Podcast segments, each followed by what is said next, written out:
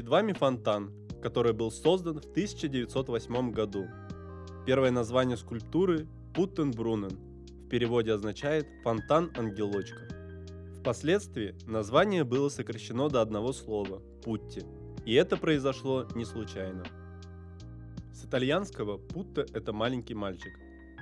Часто образы мальчишек и ангелочков использовали в эпоху Ренессанса. Вспомним знаменитую скульптуру писающего мальчика, что находится в Брюсселе. Возможно, именно это и побудило Каура создать свою версию с четырьмя малышами – где они держатся за руки и игриво переглядываются между собой, будто вот-вот засмеются.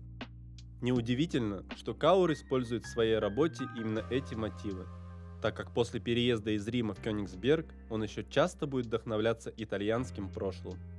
Рим оставил неизгладимый след и сильные воспоминания о том периоде, где он становился истинным скульптором, обучаясь ремеслу в лучших мастерских. В 1911 году Фонтан Путти был приобретен Кёнигсбергом у самого автора.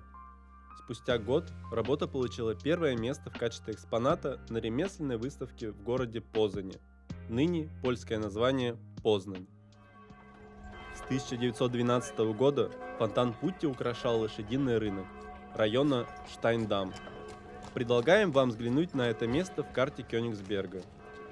В наши дни здесь располагается парковка, а рядом торговый центр Плаза – Позднее фонтан стал практически королевским, так как был перенесен с лошадиного рынка к восточному крылу королевского замка.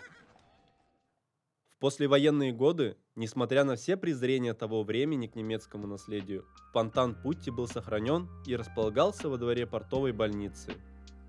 Ныне это городская больница номер 4. Но, к большому сожалению, к началу 2000-х фонтан сильно обветшал. Об этом нам говорят и снимки того времени. В 2007 году Путти получил статус объекта культурного наследия регионального значения. Спустя три года его демонтировали и отправили на реставрацию. Торжественное открытие фонтана Путти на новом месте на территории Музея Мирового океана состоялось в мае 2011 года, где он радует местных жителей и туристов по сей день.